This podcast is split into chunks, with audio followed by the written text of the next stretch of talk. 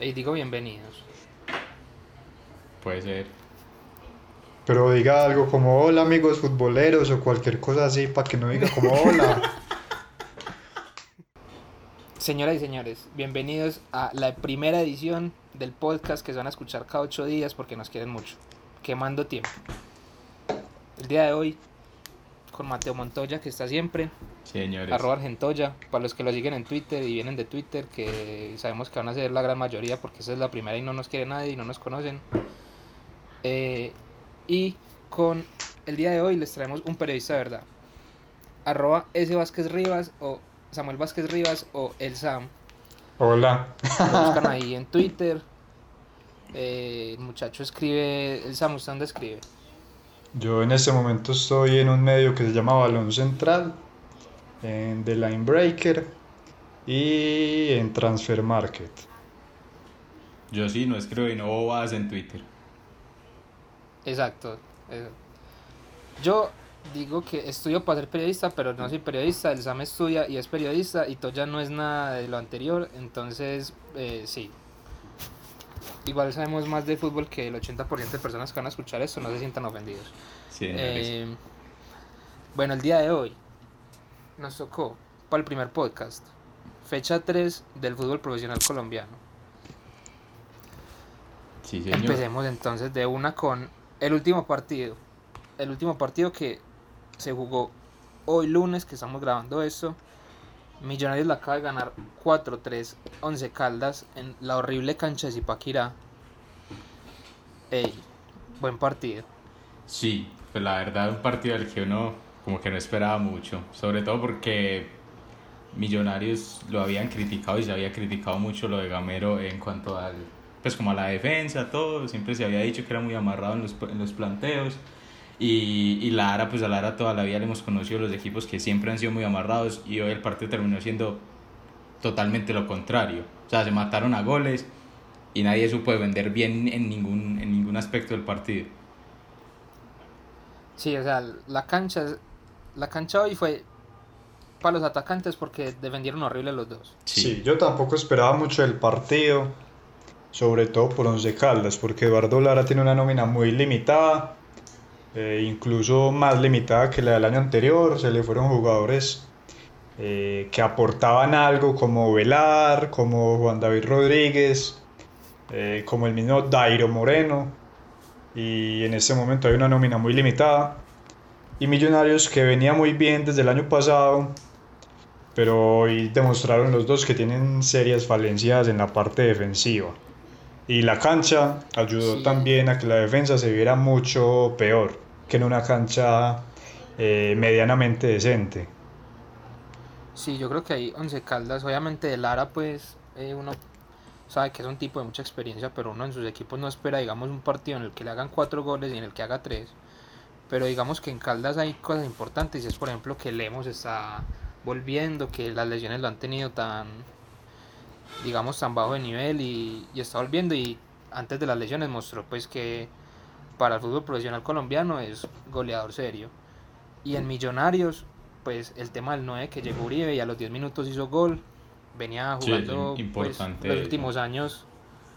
Sí, Samuel que, que maneja pues estadísticas en Transfer Market y todo eso sabe mejor que todos que los años los últimos años de Fernando Uribe habían sido muy malos y pues aunque era un buen refuerzo para el FPC no, no tenía pues ese no venía pues con la esperanza que, que a los 10 minutos iba a hacer un gol y que pues hizo un buen partido hoy. Sobre todo con las, los refuerzos que han llegado, que se ha visto. Que pasó lo mismo con Adrián Ramos, con...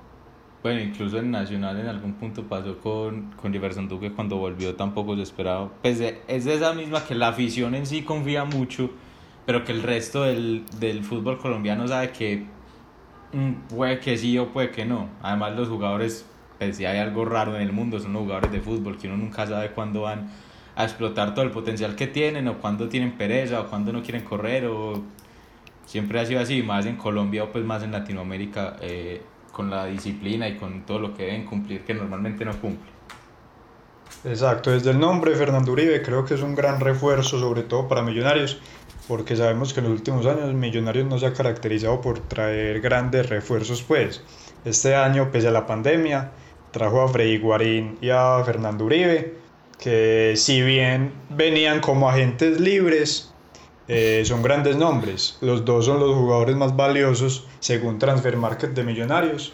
Ambos están evaluados en 1.6 millones de euros y aunque no venían en el nivel porque estaban en para, eh, se ha notado, digamos, que pueden aportar, porque aún no han dado mucho. Fernando Uribe metió gol, pero no hizo gran cosa porque lleva cinco días entrenando y el último partido fue en agosto del año anterior.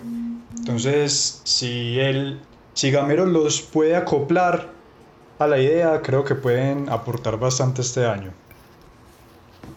Sí, es que igual Guarín desde el primer partido que jugó, que todo lo vimos que estaba gordo y pues con razón porque no lleva entrenando casi nada, pero Guarín es un tipo de un talento pues digamos demasiado talento para lo que normalmente nosotros vemos en el fútbol profesional colombiano y eso se nota ahí mismo más allá de la forma física. Sí, claro, el medio, el medio no está acostumbrado a que un jugador sea sobre todo tan claro. Aquí estamos muy acostumbrados a los jugadores talentosos en, en tres cuartos de cancha, en el último cuarto, que saben desequilibrar y eso es como lo, lo el producto del medio es ese, el jugador rápido por la banda o el, o el delantero rápido, pero en, en, el medio no se consigue normalmente un, un jugador que tenga la claridad para salir desde atrás, que tenga la oportunidad de salir con balones hasta sí. largos, de, de pases medios, pases largos, eso no es muy normal en el fútbol colombiano y creo que a futuro cuando esté en la forma física, ni siquiera te que estar en la forma física óptima, porque seguimos hablando de que para el medio es superior, pero cuando tenga más que la forma física, el ritmo de juego, los partidos encima, los minutos, va a ser, un, va a ser desequilibrante totalmente. Y, y me imagino que ayudará a Gamero a clarificar la idea de juego que tiene en ese momento. Sí, claro, y, es, es, es que es precisamente eso es raro en Colombia, digamos, ver ese tipo de jugador como Guarín que comanda el, o sea, le da estilo al equipo desde la primera línea volantes. Entonces, es un jugador que comanda desde el medio. Aparte, pues, ha jugado en, ha jugado en, en Italia, jugado en Portugal, jugó, pues, ya, sabemos que jugó mucho tiempo en China, pero, digamos, conoce muchos estilos de juego y aquí definitivamente pues le va a ayudar mucho a Gamero. Otro jugador que yo creo que eh, pues con Gamero se ha, se ha potenciado mucho es el lateral derecho Román, que hoy precisamente hizo muy buen partido, hizo gol. Sí. Hizo gol y una asistencia. Es un jugador interesante, más porque sabemos que los laterales son escasos, no, no, es mucho, no hay mucho lateral bueno, la verdad. Sí, sobre todo, aunque hoy mostró muchas valencias defensivas, bueno, no solo él, todo el equipo, pues porque cuando uno le hacen tres goles es porque algo está mal pero, pero la proyección... Sí, muy mal los dos, pues. Sí, horrible. Pero la, la proyección de Román sí es, es importante para Millonarios, sobre todo por eso, porque él no es normal, tampoco se encuentran muchos jugadores de, de ese perfil, sobre todo por, por derecha. Uno encuentra, pues los laterales siguen siendo escasos en las dos bandas, pero normalmente los izquierdos van mejor hasta el fondo. Los derechos suelen ser más de más marcadores que laterales, entonces... Sí, son más marcadores normalmente. Sí. Exacto, entonces es más, es importante y es algo que puede apoyar mucho, sobre todo uno teniendo un delantero como Fernando Uribe que va bien arriba, es importante tener esos laterales que puedan desbordar y tirar el centro, ya sea para Fernando o sea para, para el Chicho Arango que también sigue, sigue subiendo su nivel y sigue marcando goles. A mí me ha gustado bastante lo que ha hecho este pelado Emerson Rodríguez. Está muy joven, tiene ha jugado como 13 partidos en el primer equipo de Millonarios y aunque es muy joven y se le nota esa juventud, eh, tiene mucho potencial, sabe jugar por las bandas, sabe jugar por el centro, tiene buena visión eh, llegando en los últimos metros, entonces para mí, eh, consolidándose, porque es un jugador que se está consolidando, creo que va a ser la próxima gran venta de Millonarios, porque realmente tiene mucho potencial y hoy se notó, fue el asistente para Fernando Uribe y se nota que mmm, eh, puede hacer una gran dupla con Fernando Uribe. Es que si uno se pone a analizar el, el equipo de Millonarios, bueno, al menos el que presentó hoy, si, uno analiza la parte de arriba, la parte de ataque, es un gran equipo. Fernando Uribe es el número 9. Detrás de él se están parando eh, el Chicho Arango de 10, eh, Emerson Rodríguez por derecha y Macalister Silva por izquierda. Ese equipo tiene una gran claridad para jugar adelante. Incluso si Macalister Silva lo, lo puede uno retrasar más a que se junte con Pereira, que también está haciendo una buena campaña y la lleva haciendo desde el año pasado, incluso marcando goles. Me parece que le faltaría tal vez consolidar ahí a Guarín al lado de Pereira y se vuelve un equipo muy, muy fuerte y serio candidato. Sí, es que yo creo que ese, ese mediocampo va a ser la clave porque Uribe, eh, llegue en buena o mala forma, él va a hacer goles. Eso sí, pues está garantizado. Sí, claro. Millonarios garantizó goles con el fichaje de Uribe. Y miedo, Eh, porque es, es distinto marcar a, a cualquiera que a Uribe. Y lo mismo, lo mismo te van a sentir los defensas Sí, de otro claro. equipo. Van a, Es- saben que van a tener es que estar que- pendientes. Es que los dos fichajes, además de que obviamente a los hinchas de Millonarios les va a tener contentos tener a Guarín, que toda la vida dijo que quería jugar en Millonarios y que es hincha, y Uribe, pues que eh, ha tenido muy buen paso a Millonarios. No es lo mismo jugar contra Vega y contra Jader Valencia que contra Guarín y Uribe, que son tipos que todos conocemos, que son tipos de nombre. Entonces creo que Millonarios por ese lado, y considerando pues que Gamero, eh, bien que mal, pues porque no se terminó metiendo en nada al final, pero le metió miedo a todos. Oye, es un tipo serio Eh, de que trabajo. Eso siempre al final se va a ver Sí, reflejado. Gamero más allá de que a algunos les guste más o menos, todos sabemos que Gamero trabaja y que es un técnico que consigue resultados porque ganar un título con Tolima de la manera en que lo hizo no es sencillo. Entonces creo que Millonarios terminó el año pasado de una manera muy interesante y empezó pues digamos con la, con la nómina que lograron armar va a ser va a ser candidato. Bueno, entonces sigamos con creo que el, el que todos pensábamos que es el partido de la fecha. Junior 2 le ganó a América un gol. Eh, partido, digamos, interesante por el... Obviamente en la previa era el partido de la fecha, pero pues se empezó a dar que eh, se dio la expulsión primero del central de la América Kevin Andrade. rápida porque sí, Sí. Kevin Andrade fue digamos pues con el VAR era muy era muy fácil Sí, ver claro. en la repetición que, el, que le iban a echar porque pisó a Teófilo en el piso de una manera que Sí, muy. Fue No muy, no había forma de muy excusarlo, evidente. pues. Sí, fue muy evidente. Además, el balón iba ya hacia el otro lado. Y él incluso está mirando hacia el otro lado y saca el pie. Pues era, era obvio. Además, ateo. sí Era muy. Era, pues era clarísimo que la expulsión iba a existir. Incluso hablando de la expulsión de Exacto. Rodríguez. O sea, la expulsión, si uno la analiza desde el punto de vista simplemente de la falta y de cómo fue, de la vehemencia y la violencia, es da para roja.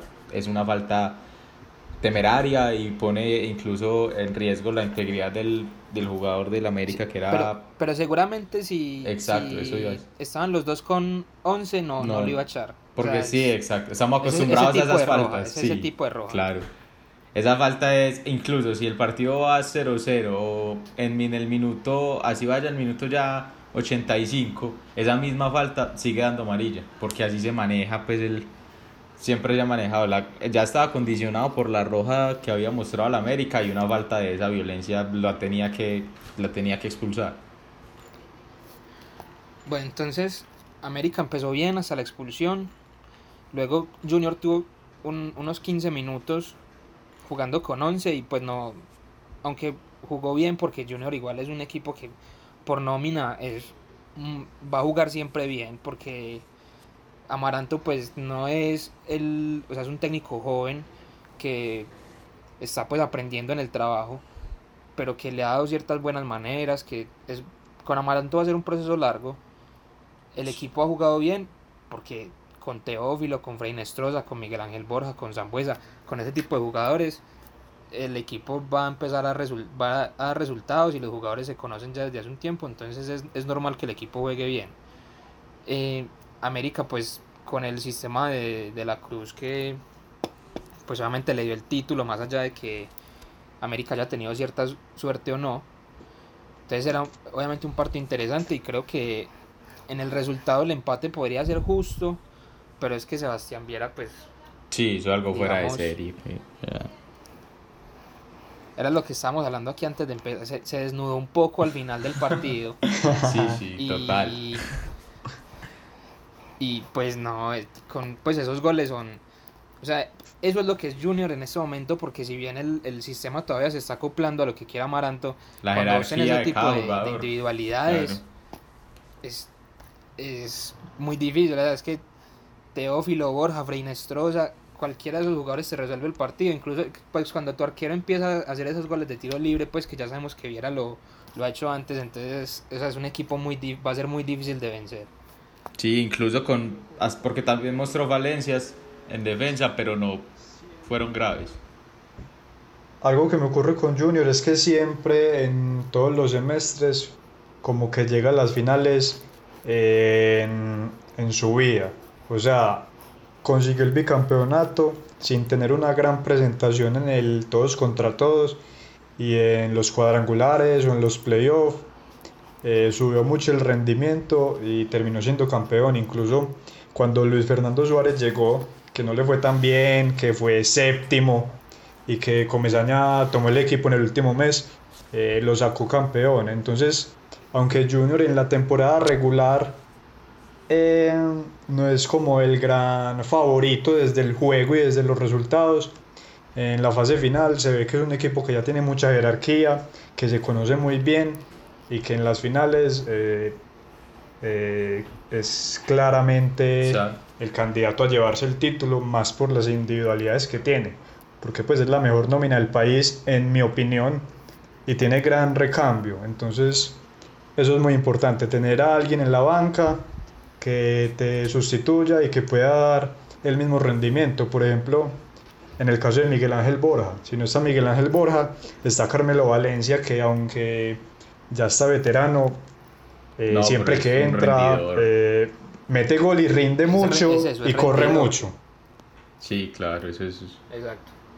Además es de que. o sea, para cualquier equipo jugar contra Carmelo va a ser incómodo. Sí, Sí. Total, total, total. Incluso el Junior también tiene algo y es que, bueno, lo que decía Sam ahora, eh, yo, no, me- yo no recuerdo hace cuánto Junior no es líder del torneo en la fase regular, hace mucho.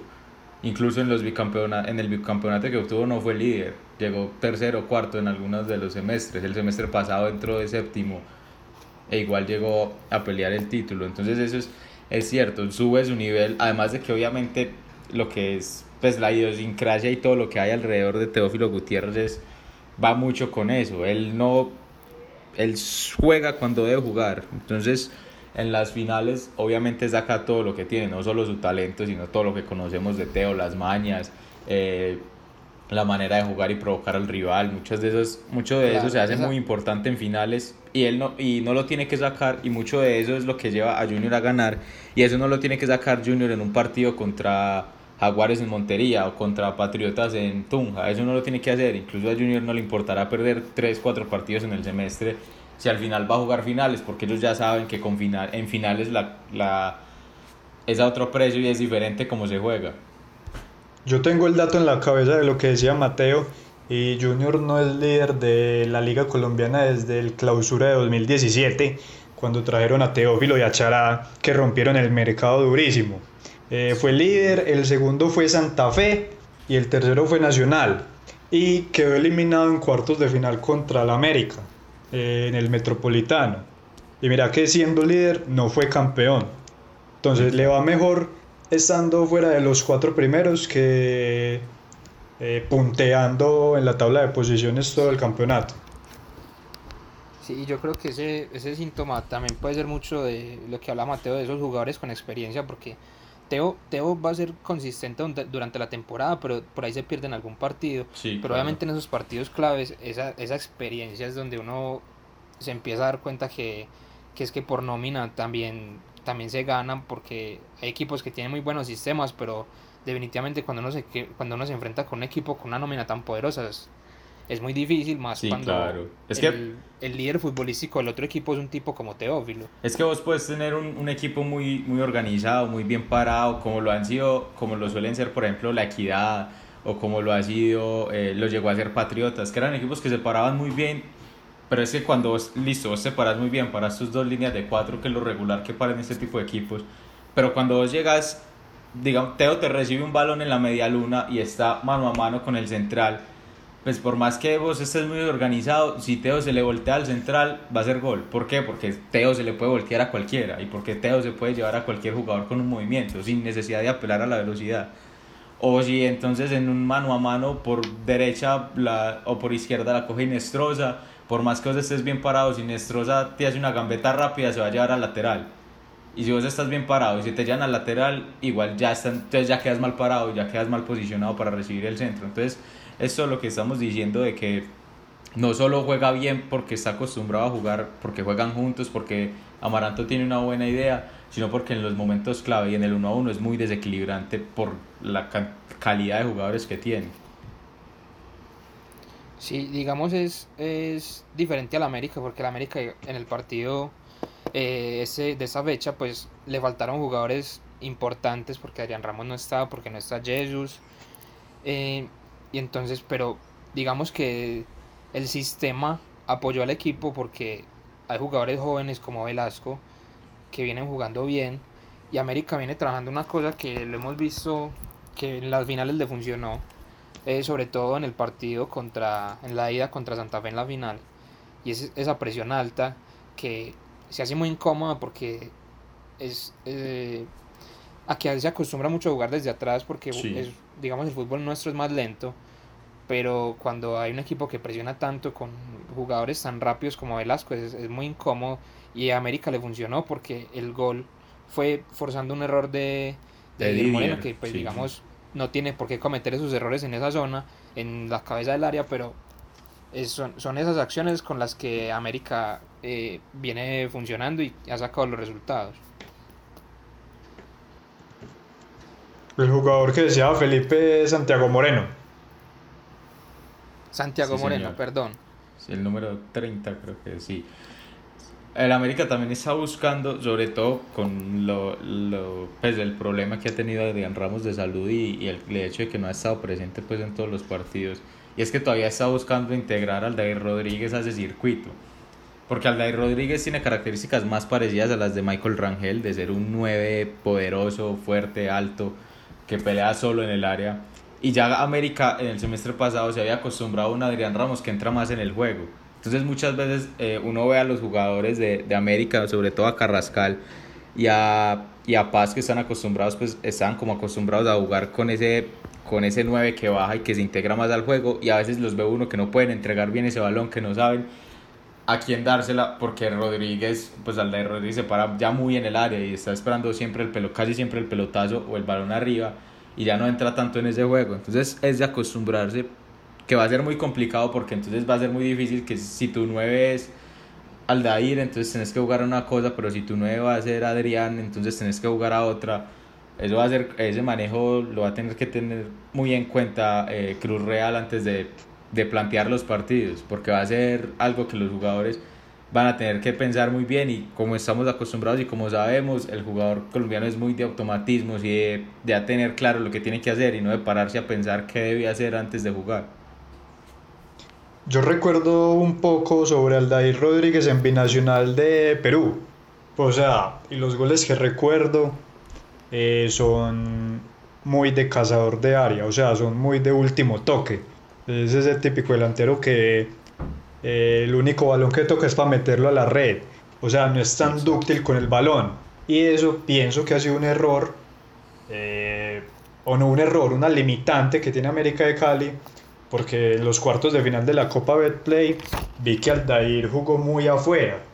Y como le decía Mateo, el juego es muy diferente, entonces digamos que no se puede destacar en, esa, en ese rol. Bueno, entonces creo que América Junior. Eh, América, pues obviamente va a defender el título, va a tratar de defender el título. Y creo que es, es candidato. Y, y Junior, pues obviamente por la nómina sabemos que va a pelear el título siempre. Pero entonces ahora nos vamos con otro equipo que es interesante por, digamos, los cambios. Medellín le ganó ayer 1-0 a Bucaramanga. El Medellín del bolillo que pues ha cambiado mucho, ese 4-1, 4-1 el bolillo tan característico y pues le ha dado resultados, tiene el equipo en la final de la Copa. Eh, ayer fue un partido muy cerrado porque de ambos equipos, eh, ninguno de los dos fue capaz de, romper pues el mediocampo del otro. Medellín jugó con una nómina mixta, realmente los únicos titulares fueron los centrales eh, Reina y, y en el ataque. Entonces, entonces sí, pues Bucaramanga es un equipo que digamos que se ha desarmado mucho, ya, ya no está John Pérez, entonces ahora está con Santiago Montoya, está intentando como encontrar la, la manera, pero Medellín sí con el bolillo obviamente siempre va a ser interesante. Incluso ya es, y además es que es un, es un juego que ya está muy, muy, muy, es que el bolillo ya tiene muy claro y sabe muy bien cómo tiene que jugar ese 4-1 y, e incluso los jugadores es que el, el, sistema del bolillo lo tiene ya tan bien montado que los jugadores se le, se le acoplan muy rápido, porque incluso aunque ayer a Medellín le costó, nunca se vio como en inferioridad, nunca se vieron los jugadores perdidos, que uno dijera, no, es que Díaz no sabía dónde tiene que llegar o, o, Reina está perdido, no, siempre se veían bien posicionados, más allá de que incluso Bucaramanga pues tuvo sus opciones también y pudo ganar el partido. Pero Medellín no se ve lo que se veía el semestre pasado, y era que el semestre pasado no había un equipo totalmente perdido, que no sabía a qué jugaba, que incluso veía uno a Reina como aburrido, como que no quería jugar más ahí, como que no, no se encontraba, pero ya ese equipo es... Porque se quedó sin socios básicamente Reina también, eso es que es que el equipo de, realmente el equipo de Medellín del año pasado fue muy lamentable verlo porque era un equipo básicamente juvenil, eh, el técnico no le supo dar estilo al equipo, se trajeron jugadores que fueron cuando menos cuestionables, entonces pues realmente era... Y se hizo pues, todo al revés, no solo, no solo que eh, los jugadores no se podían traer porque muchas veces uno sabe que no está la posibilidad económica, pero sí por ejemplo lo que le pasó al Medellín el semestre pasado y es que tuvo que jugar casi con 8, 7, 8 jugadores juveniles cada partido.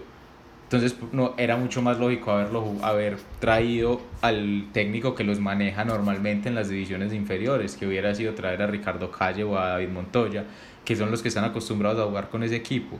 porque si tu equipo es 70% juveniles, vas a traer un, un, técnico que primero no dirige hace un montón de tiempo y segundo no, no conoce a esos mismos jugadores? Se podía haber hecho algo y era traer a, al menos se sabía que para este año iba a haber un cambio, que eh, se tenía era que aguantar, se podía haber aguantado con esos juveniles y tratar de buscar algo diferente. Pero ahora ya el bolillo, ah, obviamente ayudado por los refuerzos, ayudado porque pues, lo que había hecho Matías Mier en, en la equidad era muy importante y lo sigue haciendo ahora en Medellín, porque incluso con la trae de los jugadores se potenciaron Reina y Leonardo Castro, que también venían muy mal los dos, bueno, más Castro que Reina pero ahora se, se empiezan a motivar y el, y el aporte de Buletich que es muy importante en, en definición y en, la, y en el último cuarto de cancha.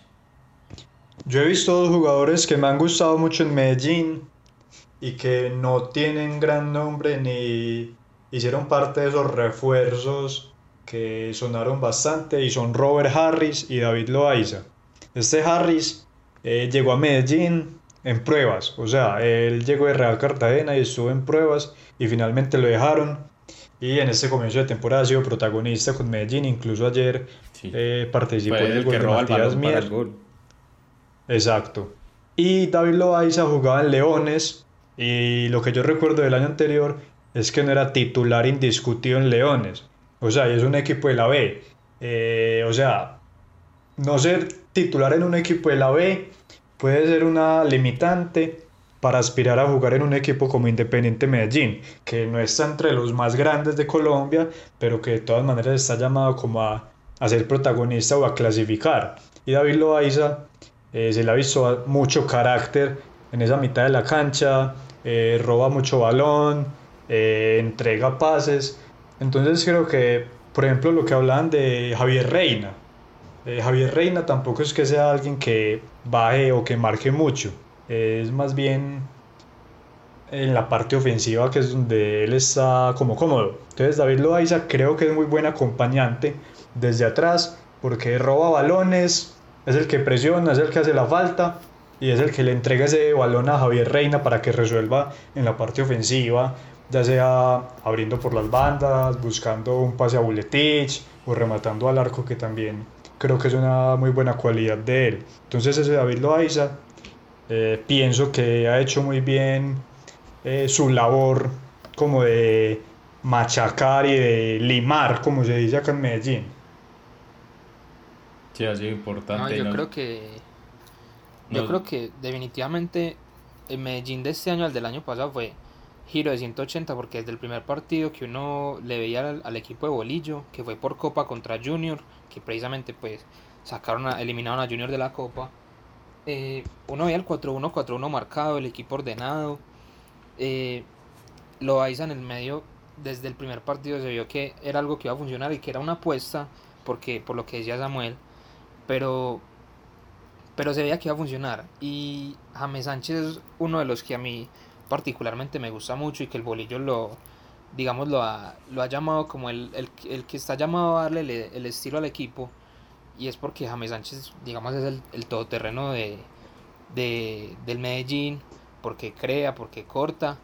Y creo que el, el Medellín, a mí particularmente, con la dirección del bolillo, me, me, me parece un equipo interesante con el nivel de Buletich que ya había mostrado nivel en otros equipos acá, pero el, el miedo digamos era que Buletich no es un no es un delantero que normalmente marque mucho gol, pero es un equipo pero es un delantero que influye en el juego y en Medellín tiene la fortuna de que empezó influyendo en el juego como normalmente lo hacían en sus otros equipos, como lo hizo en Cúcuta, como lo hizo en Río Negro y además está marcando goles, entonces ahí creo que no hay pero pues con Buletich. Sí, claro. Incluso es lo que decíamos, que, que decíamos ahora, que es un jugador que, con Adrián Ramos, que es un jugador que participa mucho en el juego, es lo mismo que hace Buletich. Eh, ya había pasado, ya había hecho una jugada in- interesante con un desborde, un balón eh, filtrado que le habían puesto, se había logrado sacar al arquero, había tirado el centro atrás para un, donde termina atajando pues también muy bien eh, Chaverra esa opción. Y es un jugador que participa mucho del que juego. también es muy buen arquero pues. Sí, sí, eso es cierto, es totalmente cierto. Es un arquero que incluso Pues llegó, era llegó el Cúcuta. de los pocos puntos altos que tuvo el Cúcuta en, en el semestre pasado con Buletich. Muy buen fichaje de Bucaramanga porque viene de Cúcuta y es un arquero que creo que va a ser importante. Bucaramanga, bueno, en cuanto... Sí, el tema es que el bolillo es, es distinto. Cuando se trata de Medellín, o Leonel Álvarez o Bolillo Gómez son los dos técnicos que, que más opcionados están a hacer cosas importantes con el equipo.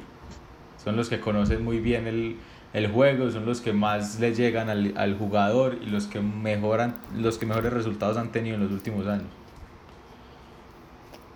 Sí, y Bolillo además vino pues en, en un momento muy difícil para Medellín, que digamos le dio, y no, incluso resistió porque mucha gente considera que Bolillo es un técnico de vieja escuela, que para mí pues es gente que no sé por qué dice eso, porque Bolillo es un técnico, yo no, yo entiendo por qué lo dicen, pero Bolillo definitivamente es un técnico demasiado bueno, es un técnico que conoce mucho el medio, es un técnico que saca resultados con, con jugadores incluso más limitados que los que tiene el Medellín en este momento, porque Medellín logró armar una nómina muy competitiva.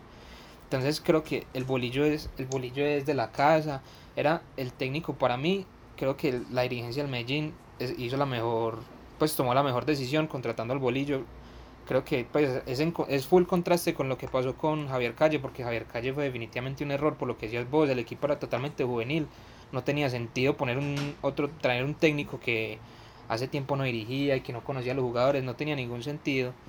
Y ahora, pues creo que con el bolillo, más allá de que haya equipos con mejor nómina, porque los hay, Medellín tiene muy poquito, pues lleva muy poco tiempo de trabajo y creo que ha demostrado que es, es muy, va a ser muy difícil de vencer y que si bien eh, va a tener colchón y no le van a exigir pelear título en esa primera temporada, eh, va a ser difícil y le va, le va a dañar la temporada unos cuantos porque es un equipo muy jodido con, con digamos Cadavid atrás siempre va a ser difícil con mucha experiencia.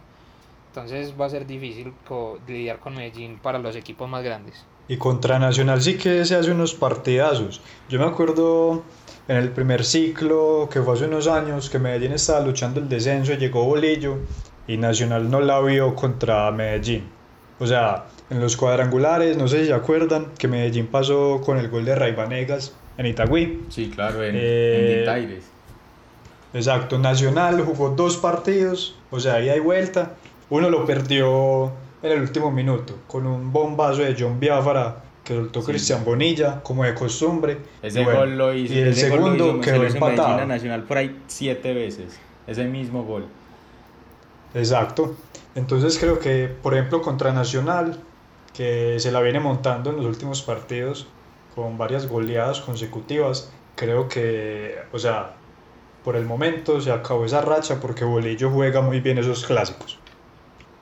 Y eso es- Sí, no es solo de. Bolillo le va a dar Bolillo le va a dar cierto sentido de pertenencia a muchos jugadores que nunca han jugado con Medellín y los va a hacer sentir lo que es Medellín, que sabemos que es un equipo con una hinchada muy grande y que más allá de que no es entre los que para creo que para mí, creo que para ustedes dos también los tres grandes, es un equipo que por la hinchada que tiene y por ser pues de, de cierta historia está al menos el clásico sabemos que lo va a pelear y se va a meter entre los ocho y va a ser maluco para, para, para los, los grandes que están opcionados al título en este momento. Exacto, es que no solo es la manera de jugar del bolillo, que la tiene muy clara, que sabemos que la aplica bien, sino lo que decías ahora de, de llegarle al jugador, de hacerle entender dónde está jugando, por qué está jugando, por quiénes está jugando, porque el bolillo sí entiende muy bien esa parte del fútbol en la que va por fuera, en la que le hace sentir al jugador que representa a, unas, a una hinchada, a unas personas, a alguien que quisiera poder estar haciendo lo que él hace, pero no tiene la oportunidad. Entonces el bolillo sí es, es también un manejador de la cabeza de los jugadores muy importante, sobre todo acá en el medio que a los jugadores casi que hay que estarles narrando el partido para que estén atentos y estén despiertos a lo que tienen que poner, a la atención que tienen que poner, entonces es, es muy muy importante esa, esa, esa aparición del bolillo en Medellín. Sí, definitivamente un técnico de la casa pa- para casi cualquier hincha va a ser muy bien recibido porque eso siente en la cancha lo que sienten los hinchas en la tribuna también. Bueno, sigamos entonces con, bueno, yo los voy a llamar los partidos que eh, son un poco relleno. Eh, Sí.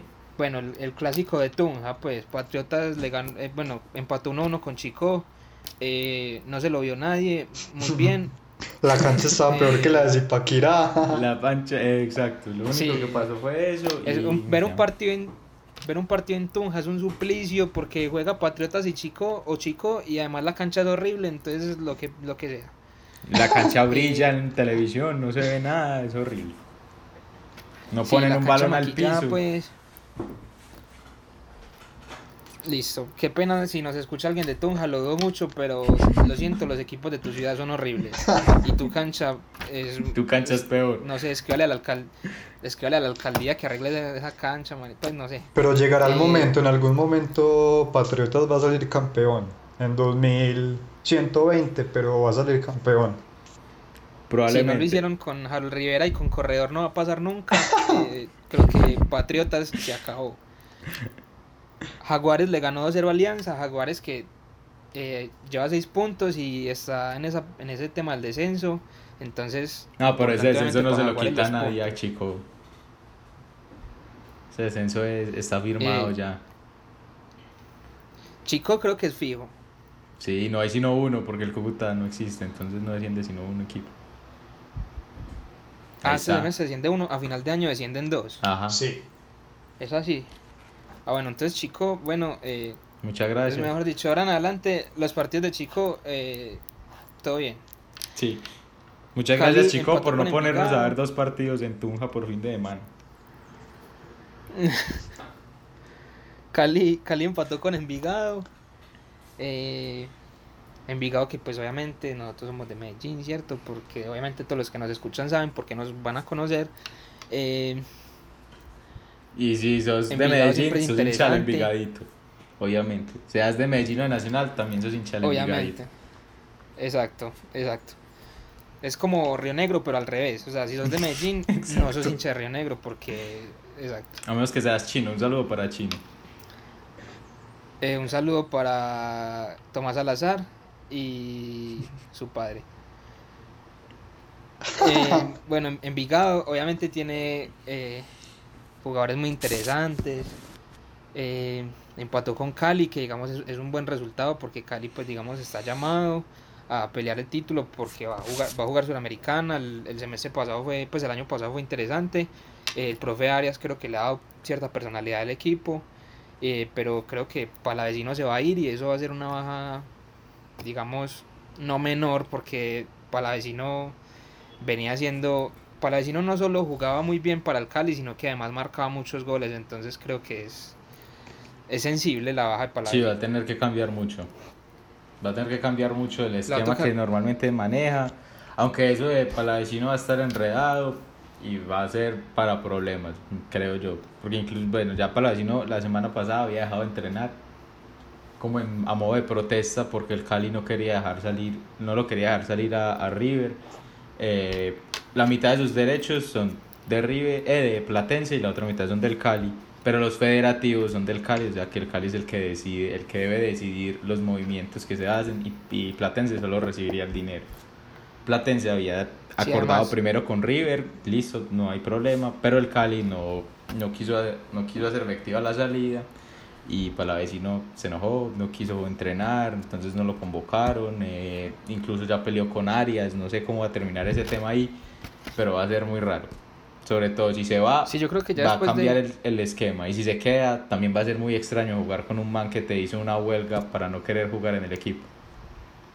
Sí, yo, yo creo que esto tiene, eso para, para o sea, la mejor resolución para Cali es que Palavecino se termine yendo porque ya después de esto creo que la relación entre Palavecino, el club y el técnico ya no va a existir. Sí, exacto. Entonces, bueno, además a Palavecino pues le salieron pretendientes argentinos y creo que un club brasilero no... no Palmeiras. corregirán. Palmeiras. Bueno, o sea, un club argentino y un club brasilero creo que River sería un, un mejor destino para Palavecino. Y, y para Cali, pues creo que ninguno de los dos es garantía porque los clubes argentinos y brasileños vienen con la fama de que no pagan. Sí, exacto. Porque efectivamente no es que vengan con la fama, efectivamente no pagan. No pues, pues. Incluso hoy, hoy por la mañana acaba de perder una, una nueva demanda independiente de 900 mil dólares eh, con un equipo boliviano por la sesión de, bueno, no me acuerdo ahora el jugador. Y se le suma ahora que en este momento tiene una deuda de 7.5 millones de dólares a diferentes equipos. Y tiene 90 días para pagarla toda antes de ser sancionado de oficio. Entonces, pues no es que, exacto, no es que sea fama, es que está demostrado que no pagan. vender, venderle a esos equipos es un meterse en un problema. Entonces, bueno, ahorita Cali está metido en ese problema, creo que va a tener que resolver eso. El profe Arias va a intentar eh, como dijimos, replantear el equipo porque le toca. Y no, no sé si Cali tenga la capacidad ahorita de salir a buscar un, volante creativo. Puede ser. No creería yo que le tocaría eh, pasar a jugar o con dos nueves o intentar usar a Marco Pérez de enganche y dejar a Ángelo solo, apoyado por Vázquez, que es un gran jugador también, pero, pero es que en el medio tampoco hay un, un volante de, mar, de creación perdón, que le pueda servir y que sea en la, nómina de, en la nómina de Cali no encuentra uno ese jugador que pueda reemplazar a Palavecino. Muchos están diciendo Michael Ortega que está entrenando con Cali va a terminar jugando. Creo que sería una decisión horrible porque Michael Ortega en este momento creo que no está en su momento de soy futbolista, sino de ya, cierto, está intentando buscar forma, a ver si le sale un equipo, pero creo que no. no. no. sería la respuesta para el Cali. Eh, bueno, en Río Negro, Santa Fe le ganó 2-0 a Águilas. El resultado, pues, bueno para Santa Fe. Santa Fe ganó bien. Gol de Rangel, que jugó tres partidos y resulta que ya no es abrió. de Santa Fe. Esos son los eh, negocios que se hacen en el fútbol colombiano. pues no puedes, además de que... Sí, yo no... Yo no...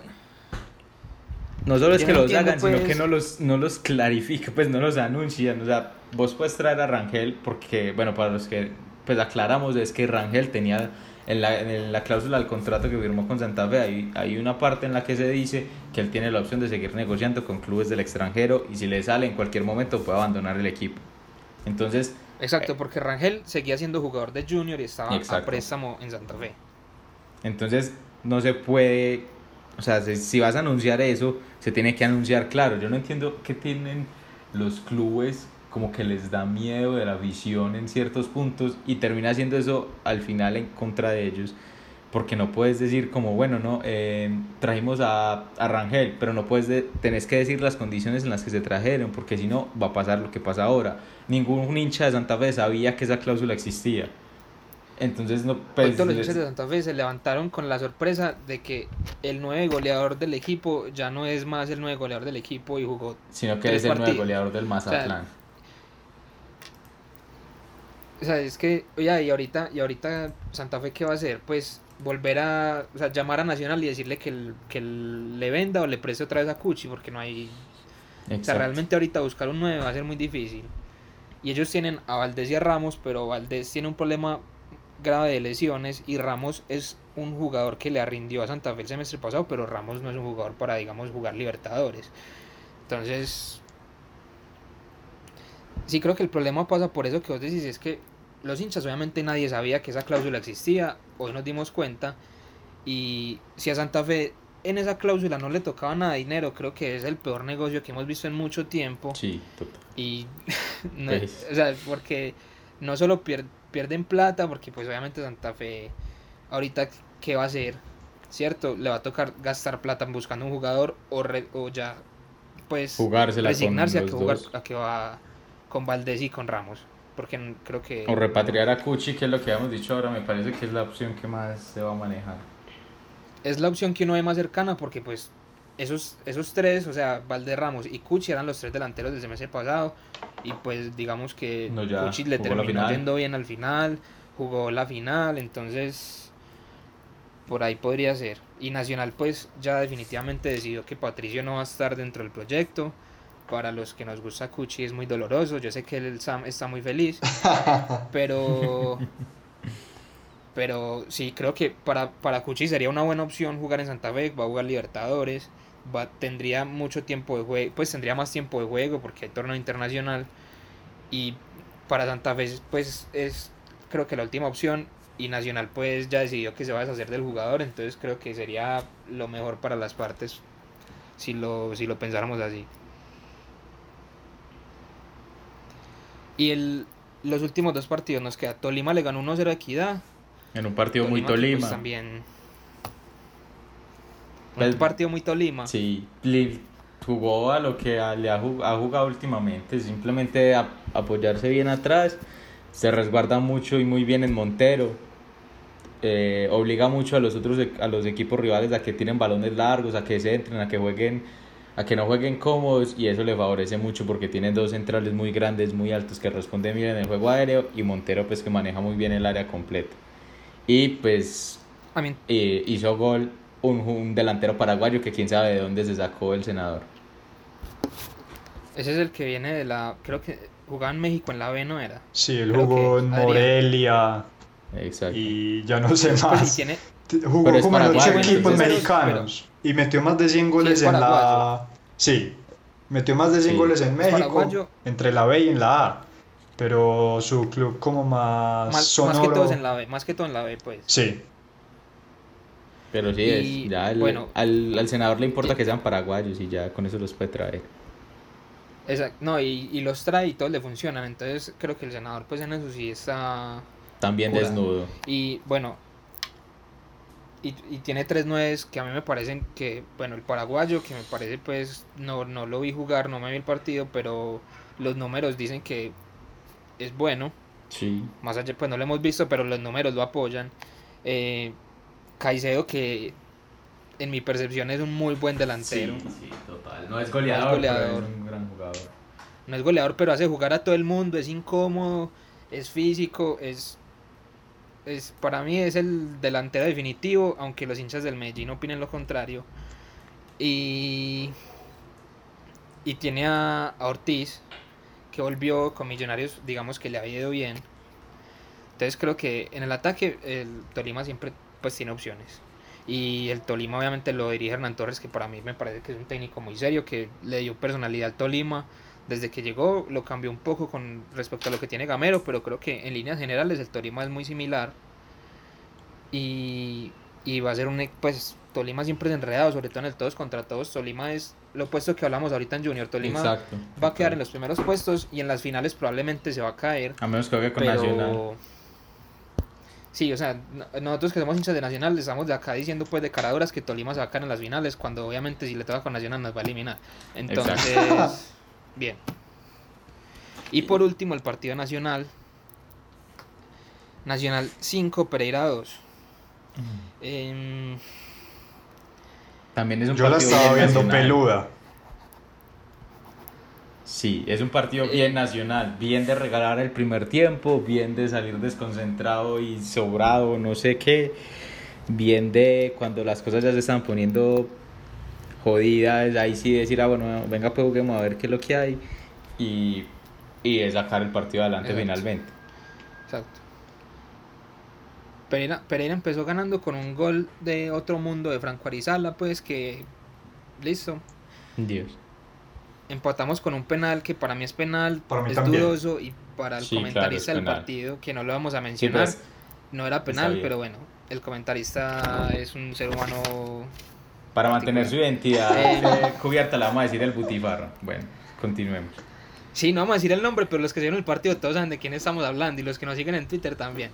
Entonces, eh, Pereira se fue al descanso ganando el partido 2 a 1 con gol de Castrillón, un, un muy buen pase de Valencia. Un saludo que para Paulina Duque también, Valencia, pues, de parte de Castrillón. La dupla de canteranos del Medellín que les está yendo bien en Pereira. Pereira, a mi juicio, con el profe Artigas está jugando bien. Le he visto, le he visto los tres partidos y ha jugado bien. Sí, o sea, no es el Eh, equipo desastroso que venía haciendo. Además, pues de Wilfrido de la Rosa, que es ¿Cómo, el peor cómo? jugador de todos los tiempos. Que no es el equipo desastroso que venían siendo. Wilfrido. Aparte de que ahí juega Wilfrido No, de la Rosa, que es mí- horrible. A mi Wilfrido, a mi Wilfrido, eh, o sea, yo sé que Wilfrido no es el mejor delantero del fútbol profesional colombiano, pero Wilfrido No, para mí tiene cierto carisma. A mí me gusta Wilfrido. Ya, pues. No. Si alguien me dice que Wilfrido es malo, yo entiendo que alguien diga que Wilfrido es malo. A mí me gusta la labor que hace Wilfrido y más ahorita que está jugando con Arizala, que sí es 9-9. Entonces, Wilfrido corre por los dos y ellos están confiando en que Arizala Y sea el que haga entrega mal el balón pues, por los dos también. ya hizo un gol hizo un gol pues de otro planeta pues un gol pues que no se lo cree ni él creo que no lo ha hecho nunca en la vida porque Arizala no le he visto hacer un gol con los pies nunca solo le hizo hacer goles de cabeza eso sí pues creo que está Sí. claro sí no Arizala es un tipo gigante y es un delantero de trayectoria en México pero es un tipo que su fortaleza es cabecear y Sí, le clavó un claro, gol al Dair. Quintana pues donde no lo agarra nadie pues y al Dair que es gigante entonces Una cosa, Felipe. dígame Podemos decir que Arizala es como Gustavo Adrián Ramírez, el paraguayo de Tolima, porque tienen un recorrido similar, solo que uno es paraguayo.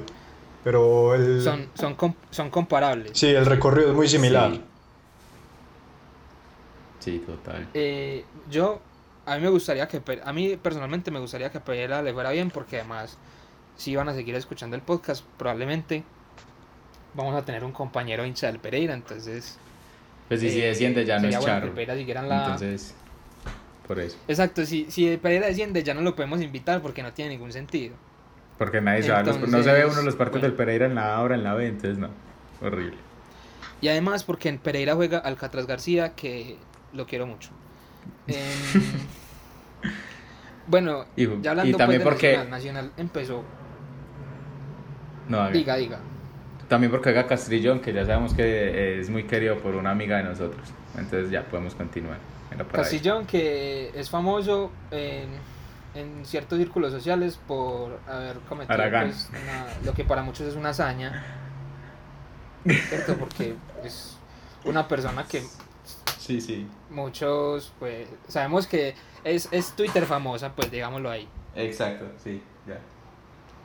Hablemos de Nacional. Sigamos. Nacional, bueno, no. Nacional, eh, primer partido, ya lo habían, lo sabíamos pues que Guimaraes tenía un dibujo táctico en el que iba a jugar con dos nueves. Y ese es el primer partido en que lo vemos que empieza con dos nueves. Salieron Duque y Alves.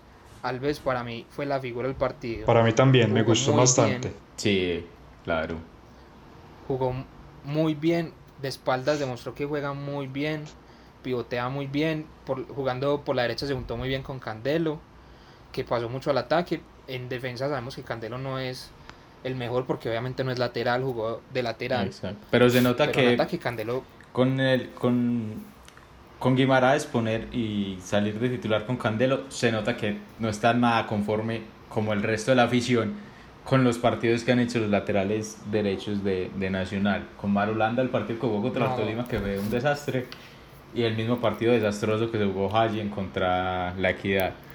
Eh, se nota Sí, que está exacto. buscando, me imagino que apeló, apeló a la velocidad de, de Candelo eh, para tratar de contrarrestar a Castrillón y a, y a De La Rosa, que son los correlones del Pereira. Pero, pero sí se nota que en los conceptos es el, es el que desordena, entre comillas, la defensa. Fue el que salió tarde para el primer gol, eh, eh, para el segundo gol, perdón, en el que nuestro amigo comentarista le sigue echando la culpa a Olivera cuando Olivera ni siquiera tenía que estar ahí parado. También estaba parado cerca a él, pero Baldomero también hizo un movimiento muy extraño en el que se paró como de Sí. tercer central No, y después salió a quebrar. Olivera y, y Mosquera incluso hacen un movimiento que es, digamos, conceptualmente lo que se debe El hacer. correcto, sí. Que es cuando ven que Valencia se va a perfilar para meter el pase, ellos dan el pase hacia el frente. Buscando el O sea, sí. jugaron el fuera de lugar. Y Candelo, pues obviamente, como no, normalmente no juega lateral, no lo hace. Entonces, Olivera y Mosquera son hicieron lo que se supone que debía hacer y Candelo fue el que se quedó, el que se quedó Enganchado. pues, en ese movimiento. Y Eso, Guimaraes, eso pues lo vemos nosotros, pero el tipo que le pagan en, en el canal pues que, que transmite los partidos aparentemente no lo vio, pero no importa, nosotros se los decimos acá, por eso tienen que venir a escucharnos a nosotros. sí, y Guimaraes en el partido contra Pereira eh, puso la línea de tres que en los últimos tiempos no le ha gustado a los hinchas de Nacional mucho, eh, menos en Bogotá contra Millonarios. Eh, pero la utilizó de la manera inteligente y creo que la utilizó de la manera que debería ser, que es cuando vos estás atacando. Pues vos no puedes Exacto. poner una línea de tres cuando te están atacando por las bandas con dos extremos correlones. Y no solo la hizo bien la manera de y la hizo utilizarla, inteligente porque Pereira se resignó. en esa línea de tres. Es muy distinto cuando vos paras a Olivera, Mosquera y Vanguero que son Pereira ya estaba rápidos. replegado, Exacto. ya está replegado y además, pues eso, Mosquera, Olivera y Vanguero son, o sea, Vanguero ni siquiera, o sea, él puede jugar de central, pero él es lateral, son tres jugadores rápidos. Sí. no es como jugar con Jason Perea y Jorge Segura pues en una línea de tres que Y Braguieri. muy mal y que seguro y Braguieri que Y o sea, Braguieri. su- Jorge Segura pues o sea con el respeto que me merece Jorge Segura porque es jugador profesional de fútbol y porque es una persona y se merece es un muy mal jugador de fútbol. Entonces se mueve muy mal es muy lento. Jason Perea le hemos visto cosas buenas en Nacional. Le ha ido muy mal definitivamente. No se acopla al equipo juega muy poco y Braguieri sabemos que sus fortalezas definitivamente no están en jugar una línea de tres porque jugás 50, pues jugás desprotegido cuando sos un jugador tan pesado que tu fortaleza es ir arriba, eh, ¿cierto? Es un jugador que en ese momento lo estás tirando a la guerra.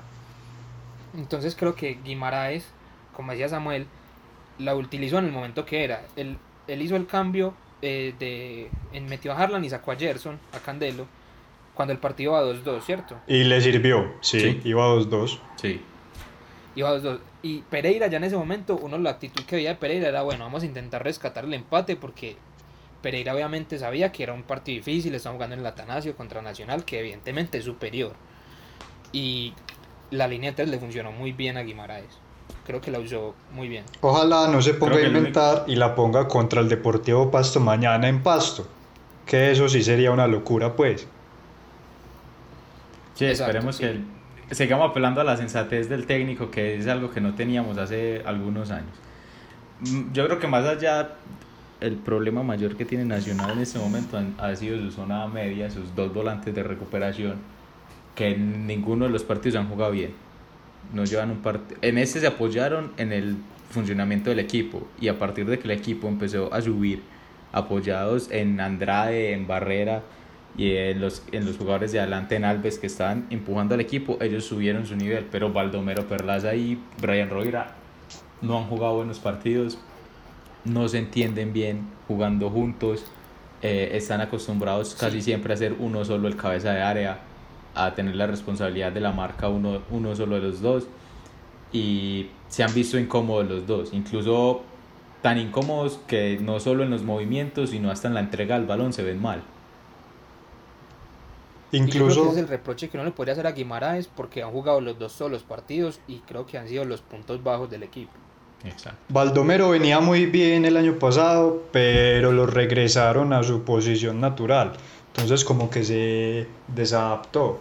O sea, él con el técnico anterior jugaba mucho más suelto, llegaba al ataque, cabeceaba, remataba, metía goles y era eh, subiendo y bajando todo el partido. Pero con Alexandre Guimaraes ya lo atornillaron a esa zona eh, delante de los defensores centrales donde si bien puede ser la posición natural de él, se ha visto que se le como que se le olvidó o se desadaptó a su rol natural. Sí, yo creo que la, la clave está en eso y es que en Rovira y Baldomero se han, han jugado mejor cuando son uno, cuando juegan en un uno, cuando son cabeza de área. Creo que ellos dos juntos no, no, no se han logrado encontrar. Creo que si, si Guimaraes quiere, quiere seguir jugando con ese dos, va a tener que escoger entre uno de ellos dos y jugársela por, un, por otro compañero. O sea, Chacón, que la verdad no lo hemos visto muy poco, y está convocado para el partido de mañana. O Sebastián Gómez, que entró creo que bien al partido al partido con Pereira y dio, una, dio la asistencia para el gol de Harlan. O sea, creo que por ahí puede ser. Eh, a mí creo que yo si fuera yo el técnico, yo me iría por Baldomero porque a Rovira lo visto muy bajo de nivel y...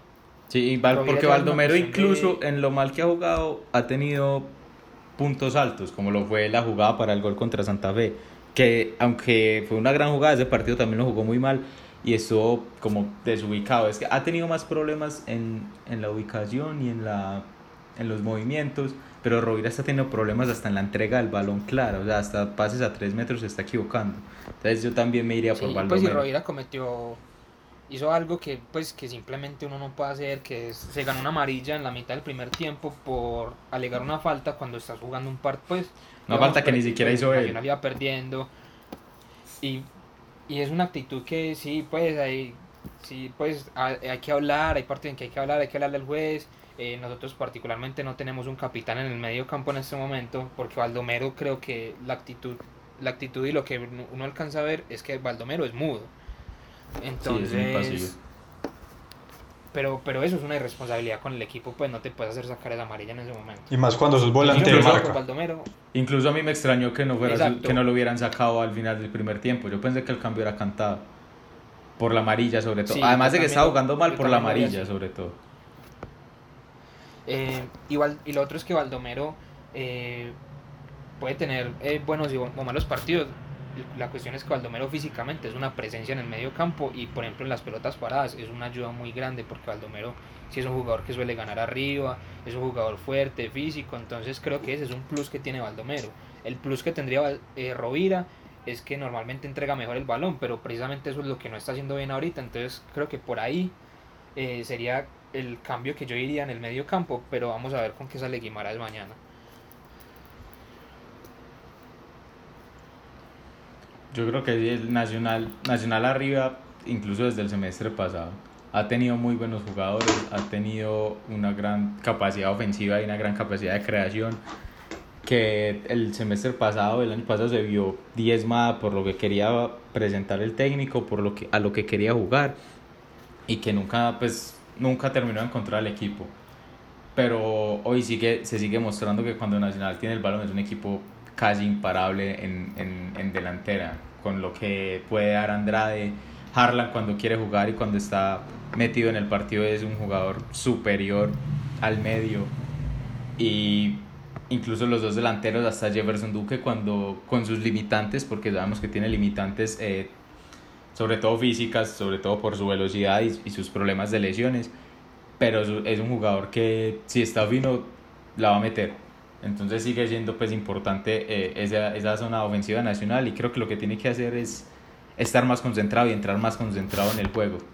Que pasaba también el año pasado, eh, regalaba casi que un tiempo entero, no solo por decisiones eh, del técnico o por planteamientos extraños, sino también por la concentración y la misma disposición de los jugadores.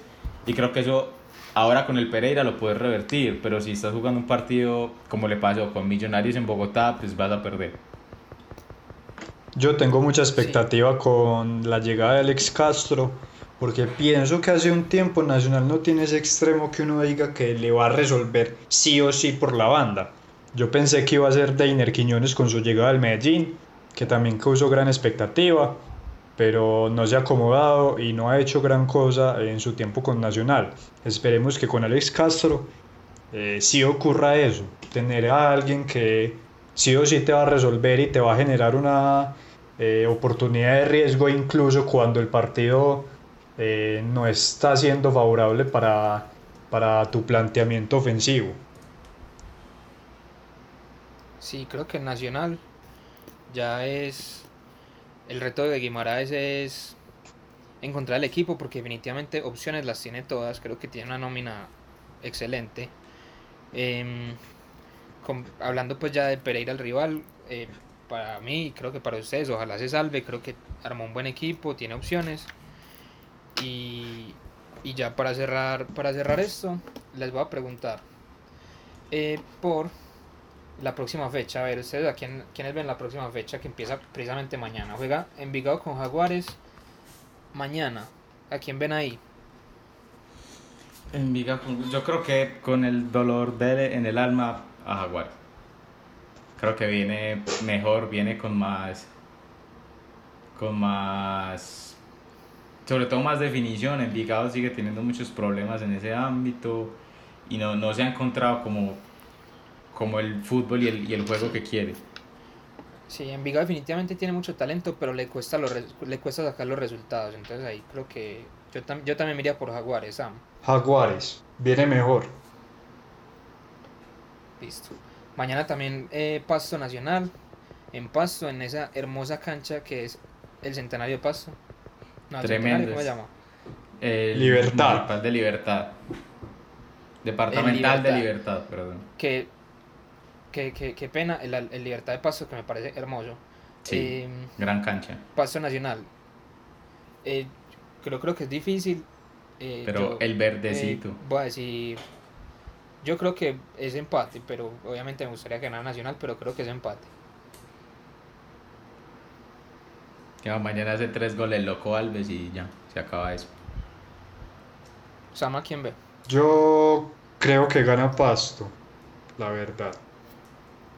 Bueno, el Sam no es muy optimista, dice que gana Basto. Em, Pereira Tolima, en Pereira, bueno, yo creo que eh, Tolima, pues Pereira viene bien, pero pues viene bien en cuestión de, juego, no le han dado los resultados, pero creo que Tolima es superior. Yo se la voy a dar al, al Pereirita, le voy a dar la opción. Tolima tampoco está teniendo un juego muy muy claro y creo que fuera de Ibagué también se le dificulta un poco más apela mucho también al calor y, al, y, al, y a lo difícil que es jugar en esa cancha. Yo me voy con un empate. Listo. Cali Bucaramanga. Eh, yo creo que yo me voy con, es que Cali Bucaramanga. América de Cali Bucaramanga, qué pena. Eh, su anfitrión está un poco cansado el día de hoy. Yo me voy con América. Yo me voy con América porque sí, América definitivamente viene mejor, aunque perdió con Junior, hizo un buen partido dentro de todo el tema de la expulsión y todo eso. Entonces yo me voy con América porque además a Bucaramanga eh, lo que le he visto es que no, se logra encontrar. Santiago Montoya pues que es el llamado a ser el, el mm. líder futbolístico tampoco viene bien, entonces creo que me voy con América. Sí, América. América. Independiente Medellín Millonarios. Upa. El partido de la fecha diría yo. Gran partido. Duro. Duro, en Medellín. Em, no sé, ¿ustedes, ¿ustedes a quién ven? Partido muy, muy complejo, pero yo veo el empate. Yo veo el empate. Yo me voy con Medellín. Yo. Yo. Mm, la cosa es que Medellín tiene no, por eso es la otra semana la final. No, voy con Medellín. Yo me voy con Medellín.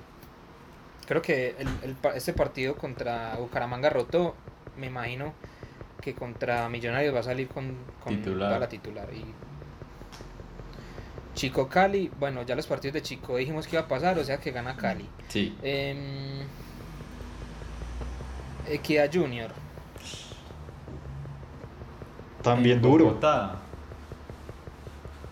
bueno, en Bogotá no, en. Duro porque es en. Zipaquirá. Eh, en Zipaquirá, en esa cancha horrible. Yo creo que Equidad es capaz de Yo- sacar ese sí, empate. eso está. Sí, yo creo que sí. Empate Creo que es también. empate. Eh, Alianza Río Negro, Río Negro. en Barranca. Río Ah, Negro, no. sí.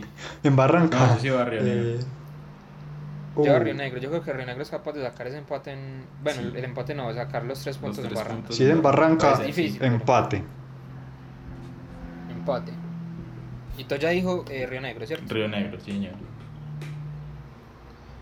Y Santa Fe Patriotas, pero no sé si ya está programado, pero es dentro de esta fecha, entonces digámoslo igual. Santa Fe Patriotas, eh, en Bogotá. Santa eh, Fe. Otro equipo de Tunja, Santa Fe. Muy bien. Sam, Santa Fe. Sí.